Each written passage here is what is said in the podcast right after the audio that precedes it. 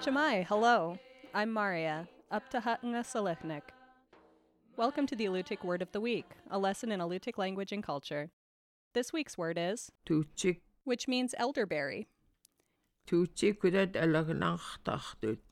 In a sentence, the elderberry bushes always have berries. Red elderberry is a large shrub with toothed leaves and soft wood that grows up to 12 feet tall. This bush occurs throughout northern North America in both wooded and open areas. Around Kodiak, it is particularly fond of the rich organic soil that forms over archaeological sites. Red elderberry has small, strong smelling, ivory colored flowers that produce clusters of small red berries.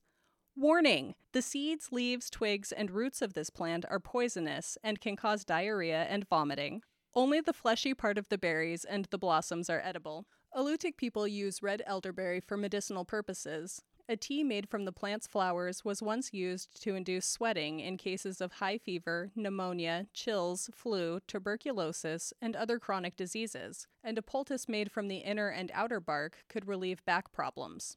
The leaves can be used to make a yellow dye, and the berries a purplish red dye, and the flowers can be used to make wine. That's the Alutiiq Word of the Week. The Alutiiq Word of the Week is produced at the studios of KMXT Public Radio in Kodiak, Alaska. Words are spoken and translated by elders Nick Alokli and Sophie Shepherd.